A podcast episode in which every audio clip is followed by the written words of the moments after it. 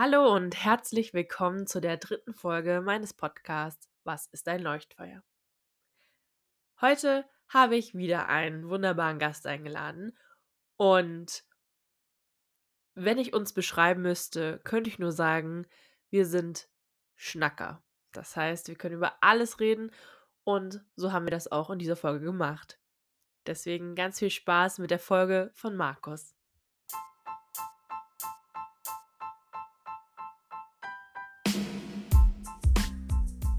Markus ist 28 Jahre alt. Er schreibt leidenschaftlich Gedichte und Geschichten über das Leben, die Liebe und das Reisen. Wenn er mal nicht schreibt oder über das Leben nachsinnt, studiert er. Im Bachelor hat er Volkswirtschaftslehre studiert. Und jetzt macht er einen Master in praktische Philosophie der Wirtschaft und Umwelt.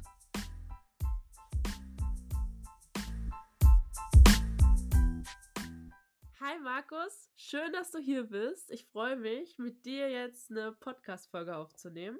Jetzt wird's schon los. Ja, Markus, ich würde ja gerne mal wissen, wie war heute dein Tag? Worüber hast du dich heute besonders gefreut oder auch geärgert? Wie war heute mein Tag? Ähm, ich habe mich heute über nichts besonders geärgert. Das kann ich schon mal so festhalten. Und ähm, gefreut habe ich mich über mein Frühstück. Ich habe nämlich äh, letztens Maggi-Würze gekauft im Supermarkt und habe mein Ei mit Maggi-Würze gegessen. Aha. Und jeder, der schon mal sein Frühstücksei mit Maggi-Würze gegessen hat, ähm, der weiß, dass es das Beste ist. Das war ein richtig schöner Moment. Genau. Von da an war mein Tag geprägt mit viel Studium. Äh, Es waren sogar Leute da. Wir haben ein bisschen Coworking betrieben und dann noch einen kleinen Spaziergang zum Abschluss, um meinen Kopf wieder frei zu bekommen für diesen Podcast. Das hört sich doch schon mal gut an. Und Markus, wo haben wir uns eigentlich kennengelernt? Beim, beim Südseeurlaub in, in äh, Frankreich. Ja, stimmt, genau da haben wir uns kennengelernt, auf dem Surfbrett, ne? Stand es neben mir auf der Welle. Genau, ja. Ja, wir haben uns beide hier den Surfergruß hin und her gegeben und ähm, da wusste man schon, okay, mit der nehme ich irgendwann mal einen Podcast auf. Das war, der Weg war vorgegeben. Und jetzt mal ehrlich? Ähm, ehrlich. Ja, wir haben uns damals natürlich äh, kennengelernt bei Amnesty International, als wir für die, für die Menschenrechte auf der Straße waren. Das kann man so sagen. Eine prägende Erinnerung war, als du auf der Straße mit mir standest. Wir waren nur im Zweierteam und hast dann ein Gedicht zum Besten gegeben. Und da habe ich mir gedacht, wow, der Markus, der ist ja viel vielschichtiger, als ich vielleicht am Anfang gedacht habe. Ähm, ja, ich denke, bin wa- wahrscheinlich nicht der, der lauteste Mensch von Anfang an und bin dann vielleicht immer eher unerwartet vielschichtig. Äh, freue mich aber, glaube ich, lieber darüber, als das Gegenteil zu sein. Mir ist tatsächlich noch eingefallen, wie wir uns, nicht unbedingt, wie wir uns kennengelernt haben, aber als wir uns das erste Mal gesehen haben, ähm, und zwar bist du mit einem Auto angekommen, mitten in der Nacht, ähm, weil es viel zu spät war. Und ich dachte mir so, hey, kleiner Gag, ähm, ich als Teamleiter kannst mir auch erlauben, die Leute mal direkt zu erschrecken, wenn sie kommen. Ähm, und äh, ja, hab dich ziemlich, ziemlich hart erschreckt. Du standest am Auto, oder? Ich stand, genau, ich stand so ein bisschen am Auto. Ich, ich, also es war gar nicht so unbedingt meine Intention, dich zu erschrecken. Ich dachte mir einfach, stell mich mal dahin und guck jetzt mal, wie diese Situation weitergeht. Das mache ich tatsächlich ganz gerne. Und ja, du hast mich ziemlich hart erschrocken.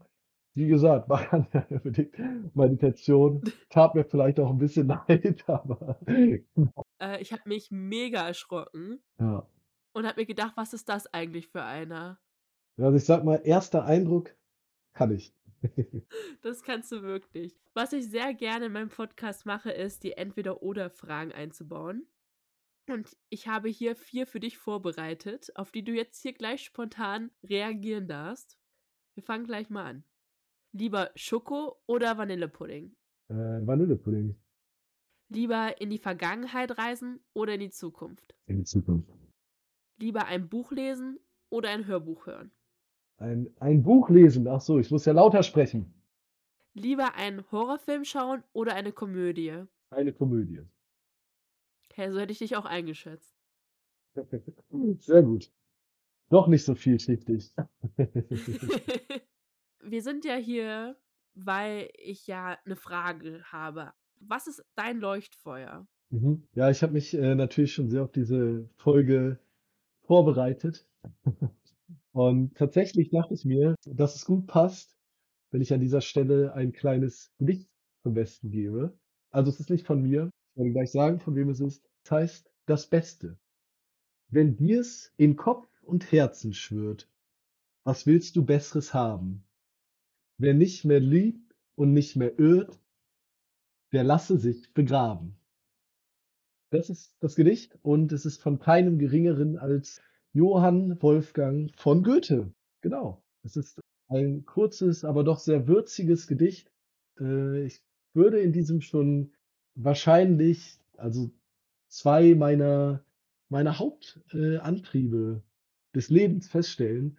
Das Irren, was natürlich dann eher nicht unbedingt im Irren an sich liegt, sondern im Gedankenmachen, was natürlich immer verbunden ist mit dem Irren und im Lieben. Was man natürlich jetzt auch was natürlich auch ein ein viel vielseitiger, ein vielschichtiger Begriff ist. Genau. Aber wenn ich sagen würde: „Was ist mein Leuchtfeuer?“, würde ich sagen: „Das Lieben und das Irren.“ Ja, Johann Wolfgang von Goethe ist auch einer meiner Lieblingsautoren oder beziehungsweise Schriftsteller. Und ich finde, er hat auch grade im Faust sehr viele Lebensweisheiten ein eingebracht. Also, es gibt natürlich auch noch viel mehr Werke oder auch in so 'nem knappen, kurzen Gedicht, wo man im Grunde schon denkt, so: „Wow, das Leben beschreibt er so gut und um was es halt auch geht.“ Ja, das Lieben und das Irren, lieber Markus. Wo hast du dich in deinem Leben schon mal geirrt und wo hast du geliebt? Geirrt habe ich mich natürlich noch nie. Gute Antwort. Und lieben tue ich alles. Ja, wo wo habe ich mich, äh, schon mal geirrt? Die die bessere Frage ist vielleicht: Wo habe ich mich noch nicht geirrt? Ich glaube, ich habe mich schon in wahnsinnig vielen Punkten geirrt. Vielleicht ist die spannende Frage: Wann habe ich mich das letzte Mal geirrt? So dass also, ich meine, das äh, das Ding ist natürlich jetzt auch, dass ich mich ja quasi jetzt kontinuierlich irren könnte, es aber erst im Nachhinein wüsste, so dann mich irre. Diese Frage möchte ich gerne kurz zurückgeben, mir 'n bisschen Bedenkzeit zu geben. Wann ich mich das letzte Mal geirrt habe? Ja. Ich glaube, ganz oft in Menschen also, ich ich glaube, ich habe 'ne sehr gute Menschenkenntnis, aber ich werde schon oft auch überrascht, wo ich mir denke: „Wow, ich habe das bei den Menschen gar nicht gesehen.“ Und da irre ich mich manchmal, dass ich jemandem was zuschreibe, obwohl ich schon versuche, meine Schubladen sehr, sehr auszuräumen. Ich glaube, dass es da schon auch vorkommt, dass ich mich oft auch mal festlege, wie 'n Mensch ist und dann überrascht werde und das ist ja aber auch 'n schönes Irren, wenn man überrascht werden kann von jemandem. Ja, das stimmt, genau. Ja, es ist 'n, äh, sehr guter Punkt. Und ich finde, du hast es auch gut beschrieben. Wir kommen ja nicht um um umhin, irgendwelche Schubladen, äh, zu öffnen irgendwie. Also, es ohne Schubladen wär's ja quasi unmöglich. Man würde ja verrückt werden, wenn man nicht mehr Dinge irgendwie kategorisieren könnte in irgendeiner Art und Weise. Äh Ja, das bringt halt auch Ordnung, ja, und auch Struktur, auch im Kopf und man kann's zumindest irgendwie bisschen einordnen. Das das, wie du auch meinst, hilft auch. Tatsächlich 'ne ganz ganz kleine Geschichte, ähm, auch zum Menschenirren. Also, es war bestimmt nicht das letzte Mal, dass ich mich geirrt habe, aber was mir jetzt grade sehr, äh, dazu einfällt. Und zwar bin ich letztens mit meinem Fahrrad zurück von, ähm von tatsächlich habe ich von Bonn mein Fahrrad nach Kiel, ähm, mitgenommen im Zug, ICE und, ähm, halt dann auch im Regionalexpress. Und es gibt so 'n bisschen diesen diesen Urban Legend, den ich auch selber gerne befeuere, dass, wenn man von Hamburg nach Kiel in dem RE fährt und man setzt sich ins Fahrradabteil, es ist immer schräg. Es sind irgendwie immer ähm, es sind immer schräge Leute da so 'n bisschen. Man guckt sich auch immer so an, gezwungenermaßen, weil man sich gegenüber sitzt. Es ist immer, ja, was Besonderes. Und, ähm, da war beim letzten Mal dann tatsächlich auch einer, der einfach wahnsinni also, ich saß mit meinen Kopfhörern da, ich wollte eigentlich nur 'n 'n Podcast hören und, ähm, es saß saßen noch 2 andere da und der 2. kam halt quasi später rein und hat den anderen einfach vollgetextet, hat die ganze Zeit geredet. Und, ähm, es war halt auch sofort für mich irgendwie so: „Okay, dieser Mensch verhält sich nicht normal“, was auch immer das heißen mag. Und er redet zu viel, er hat keine wirkliche Kontrolle darüber.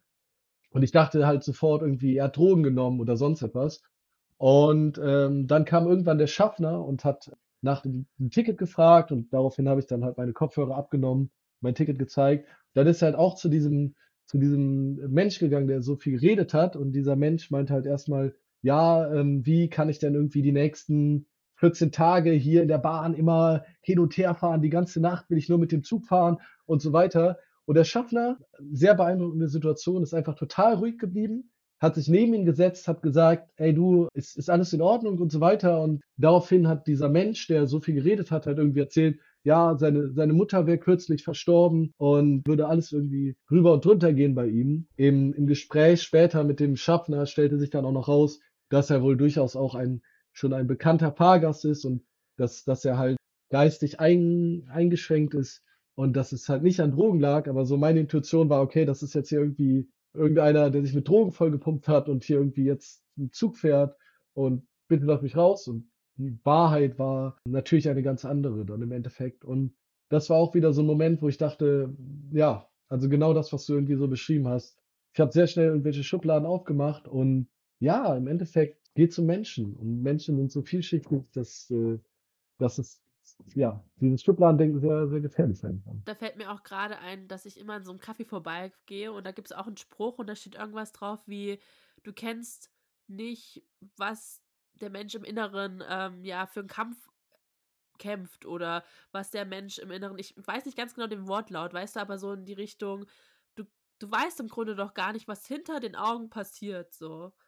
Und ich finde, das ist auch immer gut, sich das vor Augen zu führen, weil egal wie unfreundlich 'n Mensch ist oder wie was er auch für Beweggründe hat, auch zu hassen, es gibt 'n Grund, warum der Mensch so ist.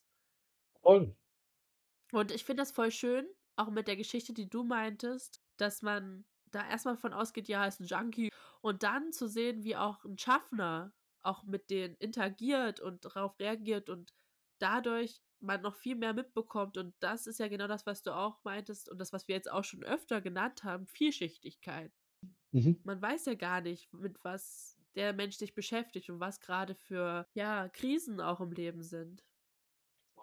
Also, ich denke auch grade zum Beispiel auch an Freunde oder romantische Beziehungen. Da ist es ja auch häufig so, dass du irgendwie manchmal denkst du dir so fühlst du dich vor den Kopf gestoßen und denkst dir irgendwie: „Was ist jetzt mit ihm los? So, mag er mich nicht mehr?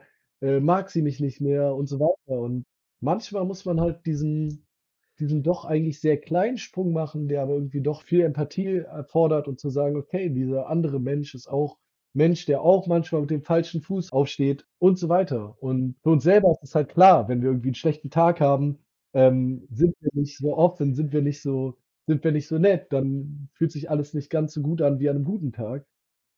Ja, mir fällt da auch grad auch wieder ein, dass ja auf der Straße, wo wir auch uns kennengelernt haben, da bei Amnesty, beim Fundraising, Menschen mir entgegengekommen sind und so viele verschiedene Facetten habe ich kennengelernt. Also, grade wenn ich an Berlin denke, jemand, der von außen gesehen jetzt aussieht wie 'n sehr, äh, verwahrloster Mensch, kann der reichste Mensch sein, den ich an dem Tag treffe oder, ähm, hat Ansichten, die ich teile oder ich habe so viele Gemeinsamkeiten entdeckt mit Menschen, die mir so fremd sind und das war so ein Learning. Also, was ich alles bei Amnesty gelernt habe, war viel. Also, es es war nicht nur 'n Job, den ich gemacht habe wegen dem Geld, sage ich's mal so. Ja, da unterscheiden wir uns dann. Nein, Spaß. Das stimmt, das stimmt. Ich kann auch noch äh, dazu was sagen. Es ist eigentlich grade 'n schönes Thema, um das sich die äh, die Dinge hier drehen. Ähm, Vielschichtigkeit und auch, äh oder vielleicht Vielschichtigkeit in in Bezug auf, äh, menschliche Beziehungen.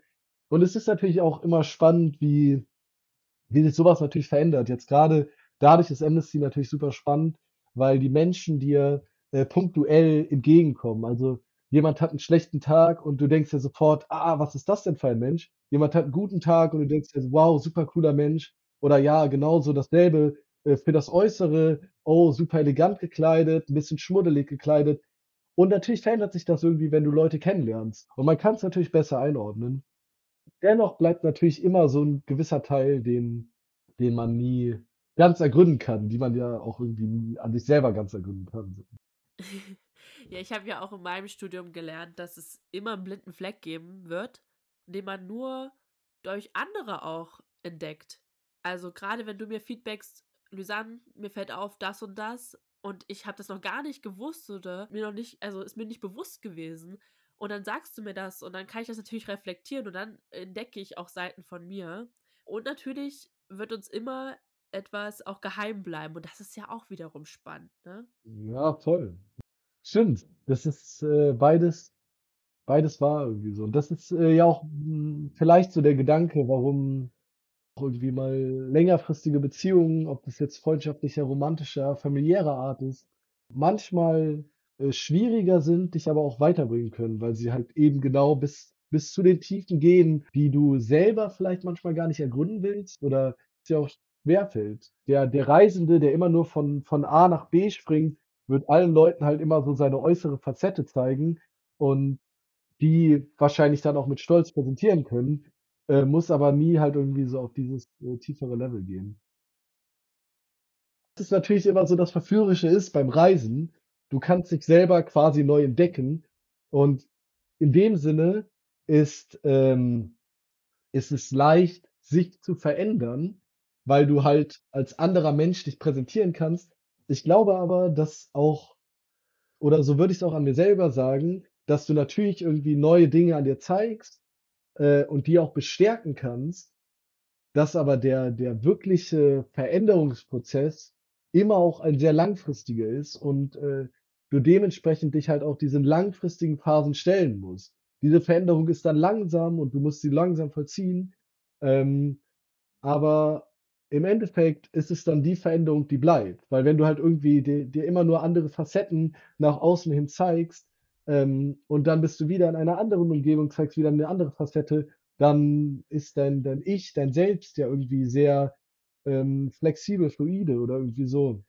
Wenn du dich halt wenn du's wirklich schaffst, dich langfristig zu verändern und das klappt wahrscheinlich halt wirklich auch nur mit diesen langfristigen Beziehungen, äh, welcher Art auch immer, dann, äh, schaffst du's halt, glaube ich, wirklich, so eine tiefgreifende Veränderung zu zu zu durchgehen, die dann irgendwie auch permanent bleibt, wo du auch sagen kannst: „Okay, das bin jetzt ich. So habe ich mich verändert, so habe ich mein Selbst verändert.“ Und, ähm, genau deswegen was jetzt nicht heißt, so: „Geht nicht reisen.“ Nein, geht reisen, zeigt euer Ich, aber glaubt nicht, dass ihr nach 'nem Jahr Australien denkt, ihr seid ein ganz neuer Mensch.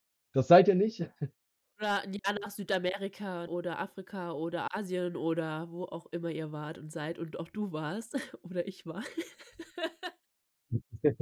Man glaubt, man sei ein anderer Mensch und kommt dann wieder zurück mit den Erfahrungen und mit den Facetten, die man vielleicht auch von sich kennengelernt hat.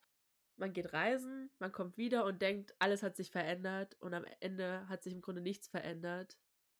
Ja, so 'n bisschen. Auch man selber hat sich, glaube ich, nicht so sehr verändert.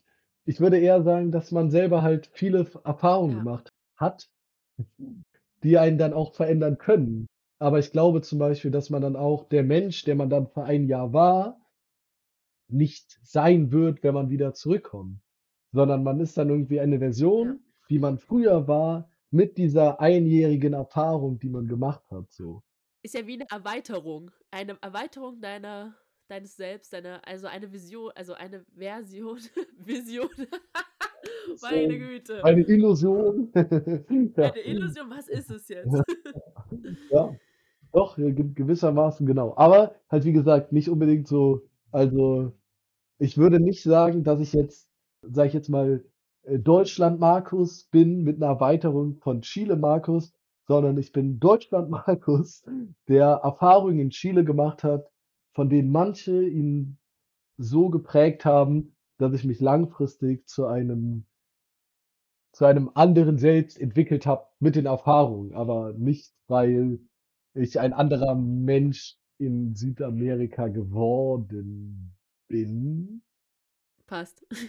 Ich finde, das hast du auch wieder sehr gut gesagt. Ja, es sind jetzt viele Themen angesprochen worden und ich würde gern noch mal zurückgehen auf das Thema was treibt dich denn zurzeit aus dem Bett? Und du meintest ja auch schon, bevor wir die Aufnahme gestartet haben, du hattest heute 'n langen Unitag. Ich würde schon sagen, dass die Uni grade 'n ähm, grade etwas ist, was mich antreibt, wie noch nie zuvor in meinem Leben. Also, ich habe ja bereits schon viel studiert. Ich habe ja erst sogar Elektrotechnik studiert, dann habe ich, äh, Volkswirtschaftslehre studiert und mich eigentlich nie völlig in diesen Fächern gesehen, beziehungsweise hat mir immer was gefehlt. Auch deshalb bin ich jetzt zu diesem Studium gekommen mit dem wundervollen Namen Praktische Philosophie der Wirtschaft und Umwelt, weil ich eben genau diese philosophische Erweiterung haben wollte, weil mich zum Beispiel dann grade natürlich in der Wirtschaft auch interessiert hat, wo ist denn die Ethik so? Also, zum Beispiel in der Volkswirtschaftslehre geht es dann sehr oft darum, dass man Modelle hat, dass man diese maximiert, dass man versucht, die die das die die die größte Nutzen irgendwie rauszuholen. Und, ähm, grade im Studium, das ist wahrscheinlich dann auch noch viel mehr 'n Problem des Studiums, wird der Mensch halt einfach vergessen. Also, so 'n bisschen: „Okay, geht es uns damit gut? Ist das gerecht?“ Äh, das sind teilweise Fragen, die da sehr, sehr kurz, äh, gekommen sind und, äh, deshalb habe ich dieses Studium angefangen, diesen Master, bin jetzt tatsächlich sehr, äh, zufrieden. Also, ich, äh, verliere mich grundsätzlich sehr gerne in diesen philosophischen Themen. Was unterscheidet uns überhaupt von der Natur? Wie können wir überhaupt davon ausgehen, dass wir einen einen höheren Status haben? Äh, wie wie begründen wir das vielleicht auch? Und genau, aber es es sind natürlich dann auch viele viele wirtschaftliche Fragen. Also, jetzt grade beschäftige ich mich viel eigentlich mit dem Gedanken: Können wir so weitermachen? Können wir, äh, ständig weiter wachsen im im wirtschaftlichen Sinne? Höher, schneller, weiter? Genau. Wie lang geht das gut und wie lang geht das natürlich auch gut, wenn man sich jetzt mal die die Umwelt anguckt, Klima, das wir grade radikal zerstören, äh, in einer Art und Weise, dass, ja, wir wahrscheinlich auch nicht mehr dahin zurückkommen, wo wir irgendwann mal waren. Ja, weil es sind ja auch irreversible Schäden. Genau, auf alle Fälle. Muss man sich ja nur mal so die Artenvielfalt angucken und so weiter und so fort. Und was begeistert dich denn jetzt an deinem Studiumfach? Ich glaube, mich begeistert grade das äh, das Gedankenmachen, das Irren. Hier sind wir schon wieder. Und genau, vielleicht der kleine Idealist in mir, der irgendwie das Gefühl hat, man könnte die Welt zumindest zu einem zu einem gewissen Teil zu einem besseren Ort machen, wenn man sich diese Gedanken macht, wenn man versucht, ähm, etwas zu verändern. Wenn man sich überlegt: „Hey, was ist denn grade was läuft nicht so gut und wie können wir dafür sorgen, dass die Welt ein besserer Ort wird?“ Und ich glaube, das passiert auf viele verschiedene Art und Weisen. Und ich würde sagen, für mich ist halt eine Herangehensweise oder das ist vielleicht auch meine Herangehensweise, weil ich eben ein ein Grübler bin, dass ich mir Gedanken mache und das klappt natürlich wahnsinnig gut in der Philosophie, aber natürlich auch sehr gut in der Wissenschaft, dass ich denke, das sind Gedanken, die zu etwas führen, die eigentlich weggehen von so einem reinen Grübeln ohne Sinn und Zweck, ohne dass man jeweils, äh, irgendwo ankommt, sondern das sind produktive Gedanken, die zu etwas führen können. Du meintest gerade, dass du dir viele Gedanken machst über verschiedene Themen.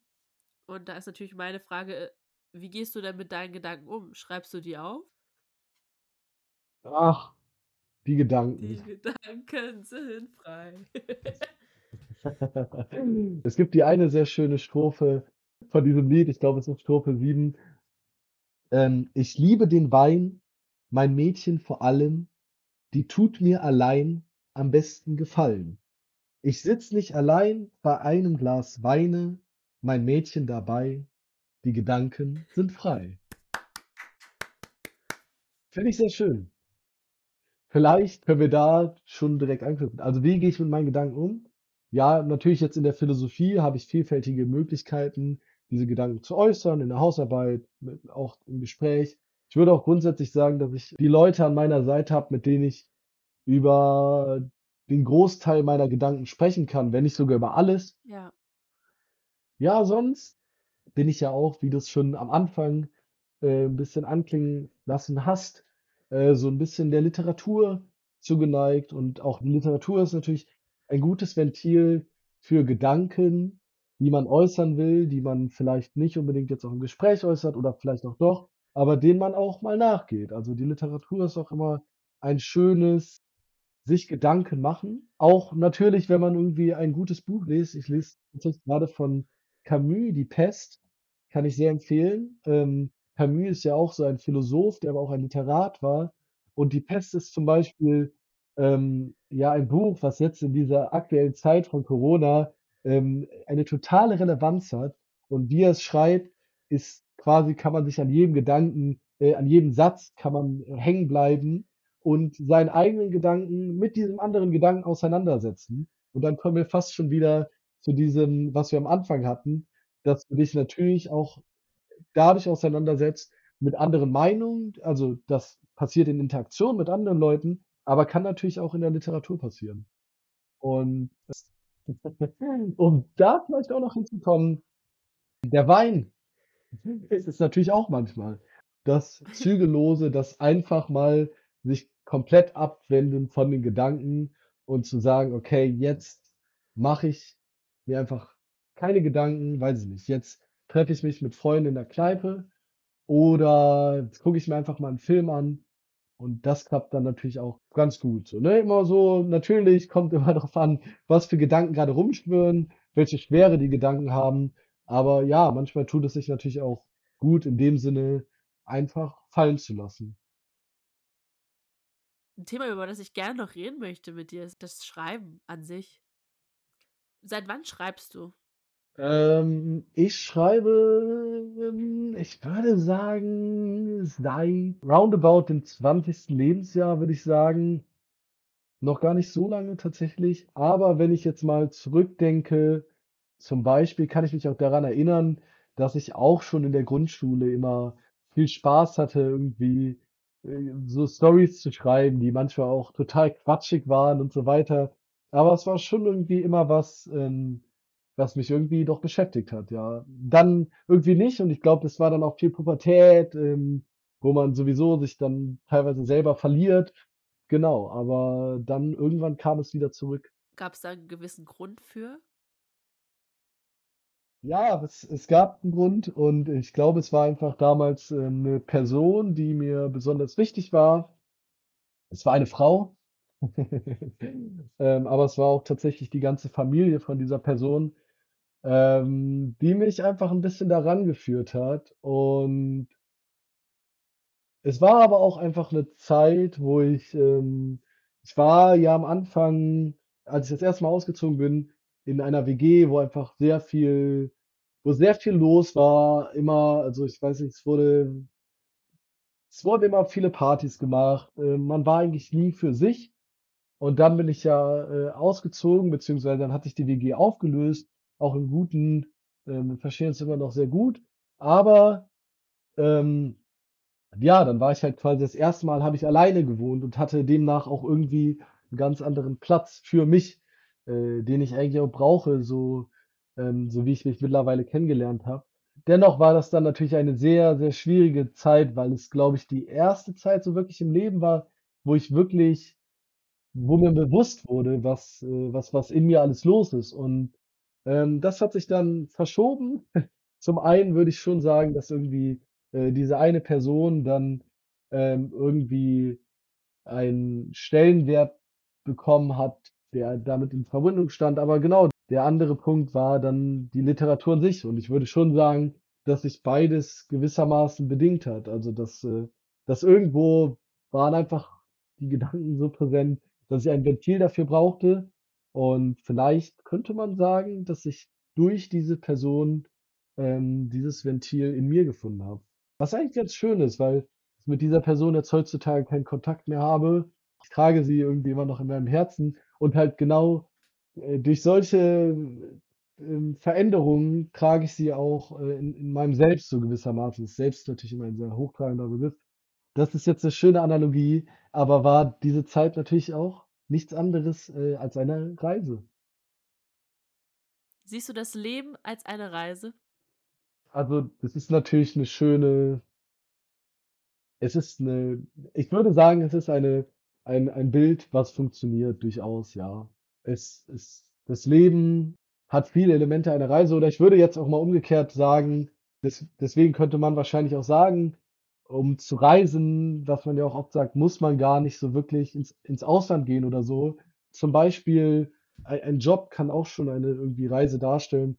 Und wie gesagt, sich das Verlieben ist quasi auch immer irgendwie etwas. Und genau das es es bündelt natürlich dann wieder die Punkte, dass du eine kurze Zeit lang oder auch eine längere Zeit zu gewissermaßen eine andere Person wirst und und andere Erfahrungen machst und dich dann fragen kannst, wie sehr, ähm wie ja, was nehme ich davon mit? Was was was denke ich, was was, äh genau, was wie wie ich mich verändern will und was ich auch irgendwie lange in meinen Habitus, in mein Verhalten, Ja. meine Gedanken übernehmen möchte.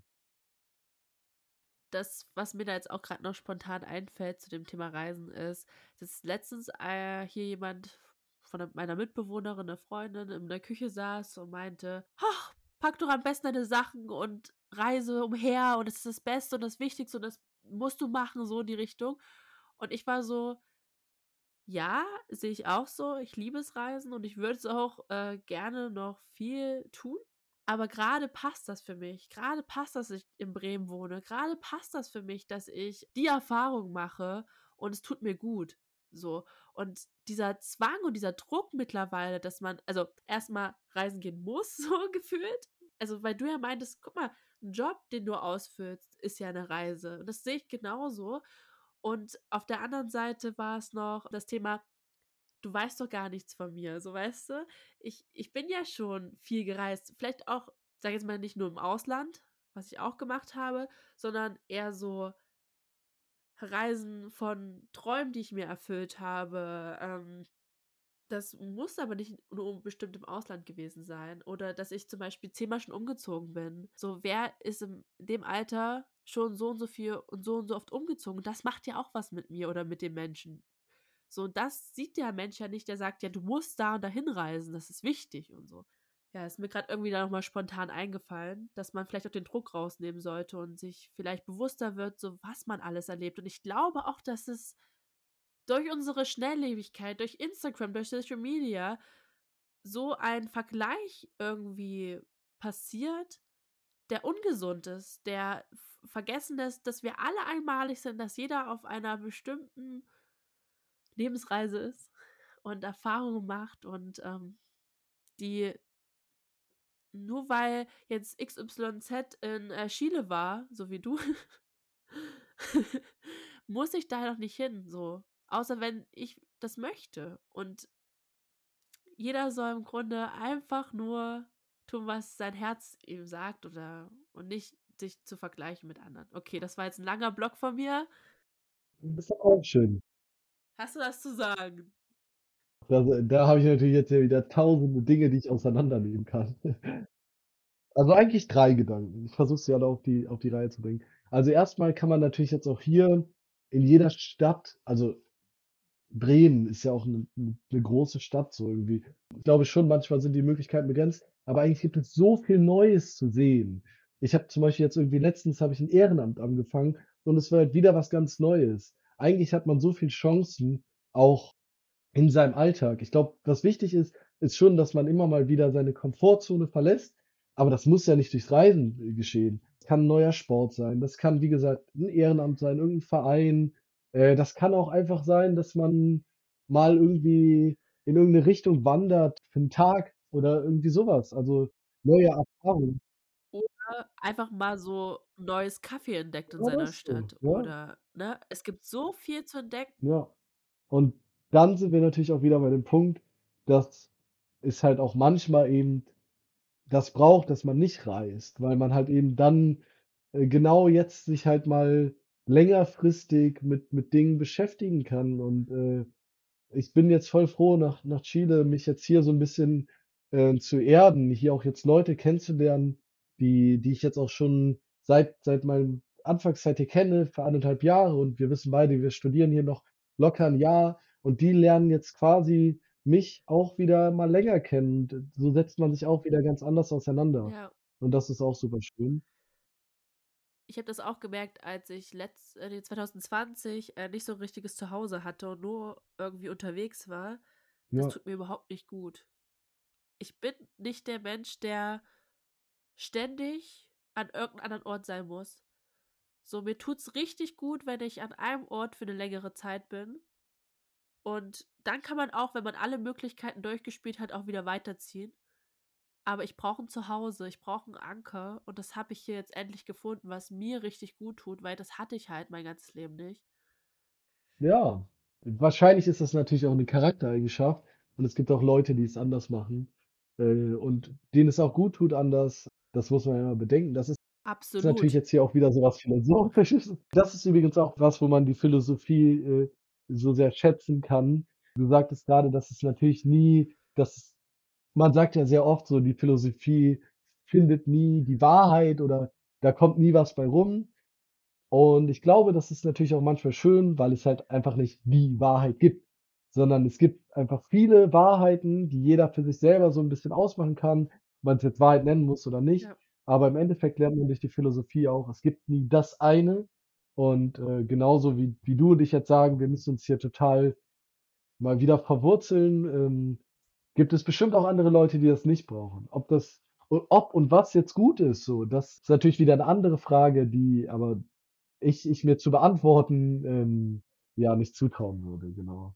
Ich mir auch nicht und ich will auch noch mal an dieser Stelle sagen, das ist absolut alles individuell und jeder kann leben, wie er will.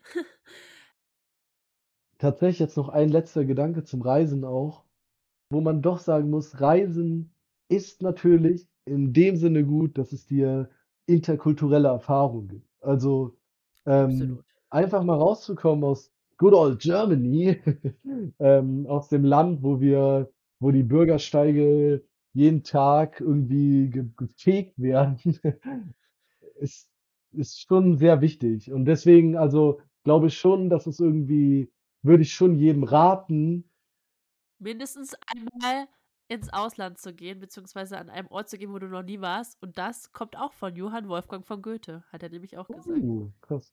Siehst du das? äh, Da habe ich schon Go Goethes, äh, Gedanken vorweggenommen. Ja.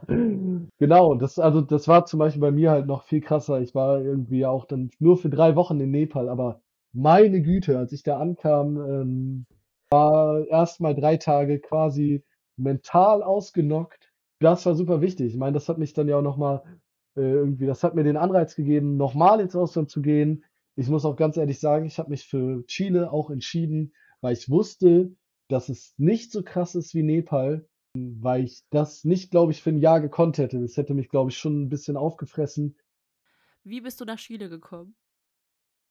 Ich wollte halt weg aus Europa, wollte, äh, halt eigentlich auch so 'n bisschen weg aus der europäischen Kultur, weswegen Australien, Neuseeland, so schön sie auch sein mögen, auch weggefallen sind.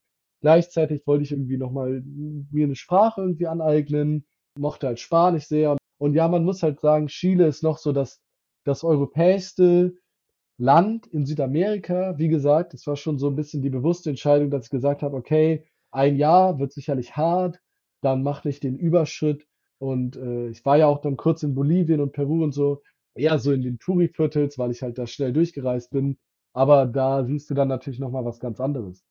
Die Krux war dann natürlich 'n bisschen, dass dann in Chile grade zu der Zeit die die Ausschreitungen waren und man dann eigentlich, äh, politische Demonstrationen mitbekommen haben, wo Leute in geringen Maßen, aber es sind Leute gestorben. Es haben viele Leute ihren ihre Augen verloren durch Gummigeschosse. Äh, es wurden, ähm, Polizeiautos mit Steinen beworfen. Es gab viele viele Auseinandersetzungen. Es gab auch viele friedliche Bewegungen, was sehr beeindruckend war, aber es gab auch viele, äh, Zonen, die man dann meiden sollte. Deswegen, also, im Endeffekt, ähm, ist dieser Phase halt Und was auch noch dazugekommen ist, war ja auch die Corona-Pandemie, oder?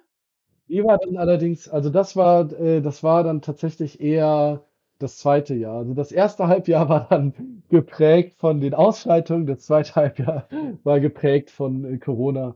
Wobei ich muss sagen, also, da habe ich sehr schöne Erfahrungen gemacht, weil ich ja in einer Schule war und, äh, da, äh, online lehren konnte und einfach auch mich da auch tatsächlich sehr verwurzelt habe mit dem Ort, ähm, auch sehr sehr tolle, äh, Mitlehrende hatte, ähm, eine Englischlehrerin und ein ein, äh, Englischlehrer, die er kam so von von von überall auf der Welt. Sie kam aus, äh, London und, äh, ich habe mich krass mit dem Ort verbunden. Ich habe mich krass mit mit, ähm mit Chile verbunden, aber auch halt mit den Leuten und das, äh, war sehr gut und ich glaube, darauf kann dafür kann ich sehr da kann ich sehr froh sein, grade natürlich in Zeiten von Corona. Ähm, andererseits hätte ich, äh wenn es nicht so gelaufen wäre, wäre ich wahrscheinlich 'n halbes Jahr früher, äh, zurückgekommen oder so was. Also, es, ähm genau. Genau, 2 Fragen habe ich natürlich noch. Einmal, was wird so dein nächstes Projekt sein? Ähm, ja, spannend. Also, zum einen, ähm, mein weitergehendes Projekt bleibt weiterhin das Studium und vielleicht halt auch die Frage: „Wohin geht das Studium?“ Äh, was eine spannende Frage bleibt, die ich auch noch nicht beantworten kann. Zum anderen jetzt auch 'n cooles cooles Projekt ist halt Weitblick. Das ist das Ehrenamt, äh, das ich dem ich mich angeschlossen habe. Das setzt sich ein für, ähm, Bildung auf internationalem und, äh, lokaler Ebene und ist 'n ziemlich offenes Unternehmen und es gab letztens Vorstandswahlen und ich bin tatsächlich jetzt, äh, im Vorstand, ganz unverhofft. Herzlichen Glückwunsch. Dankeschön. Und, äh, genau, da habe ich auf alle Fälle auch Bock, mich jetzt mal so 'n bisschen reinzuschmeißen. Wie bist du dazu gekommen? Äh, das war tatsächlich 'ne Freundin aus Bonn, die mir das, äh, empfohlen hat oder die meinte, da ist irgendwie 'n Kumpel, der hat da mal gearbeitet äh, gearbeitet, der hat da mitgemacht. Und, ähm, ich habe eigentlich schon, weil ich auch in Bonn gute Erfahrungen im Ehrenamt gemacht habe, ähm, habe ich mir gedacht, ich will eigentlich auf alle Fälle wieder so was machen, war mir dann allerdings unsicher was, habe auch diverses Mal so 'n bisschen ausprobiert und, äh, war dann bin dann schließlich halt zu Weitblick gegangen und, äh, da hat mir das das Konzept echt gut gefallen. Also, grade dieses international, man macht was hier aber auch nur in der Stadt. Ähm, man macht auch nur was für sich. Also, irgendwie gehen wir jetzt bald im Moor spazieren, um uns selber auch weiterzubilden. Finde ich super cool. Ähm, genauso mach bieten wir Nachhilfe an. Genauso gibt es irgendwie, ähm, halt irgendwelche Projekte, wo wir international Leute unterstützen, die nicht so viel Chance auf Bildung haben wie wir, denen wir dann diese Chance gewähren. Finde ich 'n cooles Konzept. Die Leute sind super nett und dann habe ich mir gedacht so: „Okay, dafür darauf lasse ich mich jetzt ein.“ Und dann bin ich meistens auch so 'n All-in-Mensch, der sagt: „Okay, wenn du dich darauf einlässt, dann lass dich auch voll darauf ein.“ Genau, so hat sich das ergeben. Hört sich super an. Also, total spannend. Werde Ja. ich auch gleich nach der Aufnahme mal googeln und euch natürlich auch in die Infobox stellen. Gerne, gerne, ja. Jetzt zum Schluss möchte ich natürlich noch mal fragen: Hast du für die Zuhörenden einen Lebenstipp oder eine Lebensweisheit oder vielleicht noch 'ne Buchempfehlung?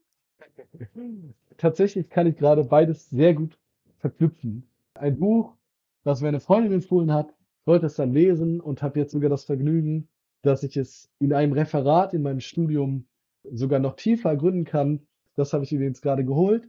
Ist Erich Fromm, sehr weiser Mensch, hat übrigens auch geschrieben „The Art of Loving“, quasi so die die Liebe, die man jedem entgegenbringen kann und auch sich selber. Er hat auch dieses wundervolle Buch geschrieben „Haben oder Sein“ und es hat 'n bisschen den Gedanken, den der jetzt auch schon angerissen wurde in diesem Podcast, dass wir uns doch sehr oft auf das Haben konzentrieren. Das dann man natürlich in Bezug auf Konsum beziehen kann. Also, ich habe ganz viele Gegenstände, aber auch zum Beispiel irgendwie auf die Liebe. Weiß nicht, ich habe eine Freundin, ich habe einen Partner. Und, äh, der diesen Gedanken der diesen schönen Gedanken von von Haben oder Sein in vielen in vielen Dingen, äh, wieder tut. Ah, es gibt es gibt dann auch so sprachliche Verflechtungen, zum Beispiel: „Ich habe Wissen“ oder „Ich weiß etwas.“ Also, schon alleine diese Ausdrucksform ist unterschiedlich und grundsätzlich geht dieser Gedanke dann so 'n bisschen in diesen Suffizienz, also, dass wir damit leben sollen, dass wir eigentlich jetzt mittlerweile damit leben müssen, mit weniger klarzukommen und so 'n bisschen auch zufriedener zu sein mit dem, was wir haben. Nicht immer nach dem nach mehr und mehr zu gieren, sondern sagen: „Hey, grade hier in dieser Situation ist doch eigentlich schon das es ist doch schon alles da, was wir brauchen so.“ Also, so 'n bisschen „Ich habe doch schon“ wahnsinnig tolle Freunde, äh, oder oder ich liebe doch schon, warum brauche ich noch mehr Liebe? Hm, ich weiß nicht, ob es das jetzt so 'n bisschen fasst. Ich finde im Grunde schon bevor du angefangen hast, noch mal nach 'nem Beispiel zu suchen, das, was du da schon gesagt hast, hat ist bei mir auf jeden Fall angekommen. Das habe ich ja auch schon in dem Podcast in der Folge jetzt hier erwähnt mit dem Vergleichen und glücklich sein. Ja. 2 2 Beispiele. Also, zum Beispiel hier sagt er in einer Stimme: „Erinnern.“ Also, entweder ich habe Erinnerungen und, äh, kann die halt wunderbar aufführen oder ich erinnere mich. Ich ich durchlebe diese Erinnerung. Ähm, das schon alleine dieser Sprung ist, äh, etwas sehr Besonderes. Ähm, aber zum Beispiel auch, und das könnte ich jetzt noch mal wunderbar auf mein St Studium, ähm, äh, verknüpfen. Ich würde sagen, in der Volkswirtschaftslehre habe ich sehr oft, ähm, gelernt, einfach nur, ähm, um Wissen zu haben, was man dann für eine eine Prüfung, äh, benutzen kann quasi. Das das das Wissen war für mich ein Gut. Während ich mich jetzt an solche ähm, an so eine Lektüre, äh, ransetze mit dem Gedanken, ich versuche das zu ergründen. Ich will ich will ich will selber etwas darüber lernen, ähm, und, ähm, daraus ein ein Wissen bilden. Ich will, ähm, etwas wissen und nicht nur Wissen haben. Ich will ich will jemand sein. Ich will jemand sein, genau. Und natürlich, äh, be bezieht er das dann auch darauf, dass, äh dass äh, dass es grade halt quasi eine Notwendigkeit dessen gibt, ähm, weil dieses immer mehr haben wollen einfach nicht mehr geht. Nicht mehr lange. Ein ein Gedanke noch zum Haben und Sein. Ähm, finde ich, wo es auch sehr greifbar ist, Autorität. Also, zum Beispiel, dein Chef hat Autorität, weil er dein Chef ist, aber Oder eine Chefin. oder Chefin. Oh, fairer Punkt so. Aber du hast doch 'n Chef, oder? Also, ich habe erst mal 'ne Chefin und Ah, über der okay. Chefin steht erst mal 'n Chef, aber wer über dem Mhm. Chef steht, weiß ich grad nicht. Okay. Also, gut, sagen wir sagen wir machen wir's mit der Chefin. Also, deine Chefin hat Autorität. Das gebührt erst mal ihrer Position. Ähm, weil sie deine Chefin ist, hat sie Autorität. Aber etwas ganz anderes ist es natürlich, eine Autorität zu sein. Also, weißt du, der der Sprung also, sie hat Autorität durch ihre Position. Ähm, dennoch kennt jeder irgendwie den Chef, der keine Autorität ist, so. Ja. Oder auch eine Person, die einfach eine wahnsinnige Autorität ist, einfach durch durch ihr Auftreten. Und genau das ist so 'n bisschen der die die Quintessenz. Und falls ihr noch mehr von diesen Gedanken lesen wollt, kauft euch Erich Fromm „Haben oder Sein“. Gut. Kannst du mit den Zuhörenden eines deiner Gedichte teilen? Ja, aber sehr gerne doch. Ähm, ich bin nämlich letztens auf ein Gedicht gestoßen, was ich irgendwann im Sommer geschrieben hatte. Ich glaube, man erkennt auch gleich wo. Und, äh, dann irgendwie so wiederentdeckt habe und so 'n bisschen bearbeitet habe, weil ich dachte, es ist cool. Und es ist auch kurz und präzise. Es heißt „Wellenrauschen“. Am Strand habe ich mich kurz verloren in dem, was kam und kommen wird. Gedanken gleich den Wellenwogen. Nur ein Moment, ein Augenblinzeln und alles ist vorbeigezogen. Danke, danke, danke. Toll. Das passt ja perfekt zu unserem Gespräch grade. Ja, siehst du, das, äh ich habe das Gespräch wundervoll aufgemacht mit diesem Gedicht von Goethe und jetzt so 'n bisschen geschlossen. Mit deinem eigenen. Ja. Ist dir im Gespräch noch etwas bewusst geworden oder bewusster? Äh, dass wir beide 2 elende Schnacker sind und niemals aufhören würden zu reden, ne? Markus, es hat mir sehr viel Spaß gemacht und ich freue mich schon auf den Schnitt, weil ich glaube, ich werde viel lachen können. Und das macht's ja auch irgendwie aus, ne? So 'n schönes Gespräch, was tiefgründig ist, aber auch leicht ist zwischendurch. Und ja, danke, dass du dabei warst. Es es hat mir natürlich auch sehr viel Spaß gemacht. Und, ähm, im philosophischen Radio, auch ein Podcast, den ich sehr empfehlen kann, sagt er dann immer: „Und grübeln Sie nicht zu viel“, was ich immer sehr schön finde. Irgendwie dem Gespräch auch ein bisschen zuordnen könnte. Genau, aber es war echt 'ne 'ne super spannende Erfahrung und, ähm, genau, wie immer eine Freude, äh, sich mit dir über diese Dinge auszutauschen.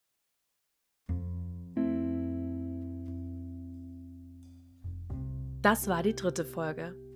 Schön, dass du reingehört hast und ich hoffe, du konntest etwas mitnehmen bei unserem kleinen, aber feinen Gespräch über das Irren, das Lieben, das Haben und das Sein. Folge mir doch gerne auf meinem Instagram-Account Was ist dein Leuchtfeuer? Und dann hören wir uns nächste Woche, wenn du magst. Tschüss.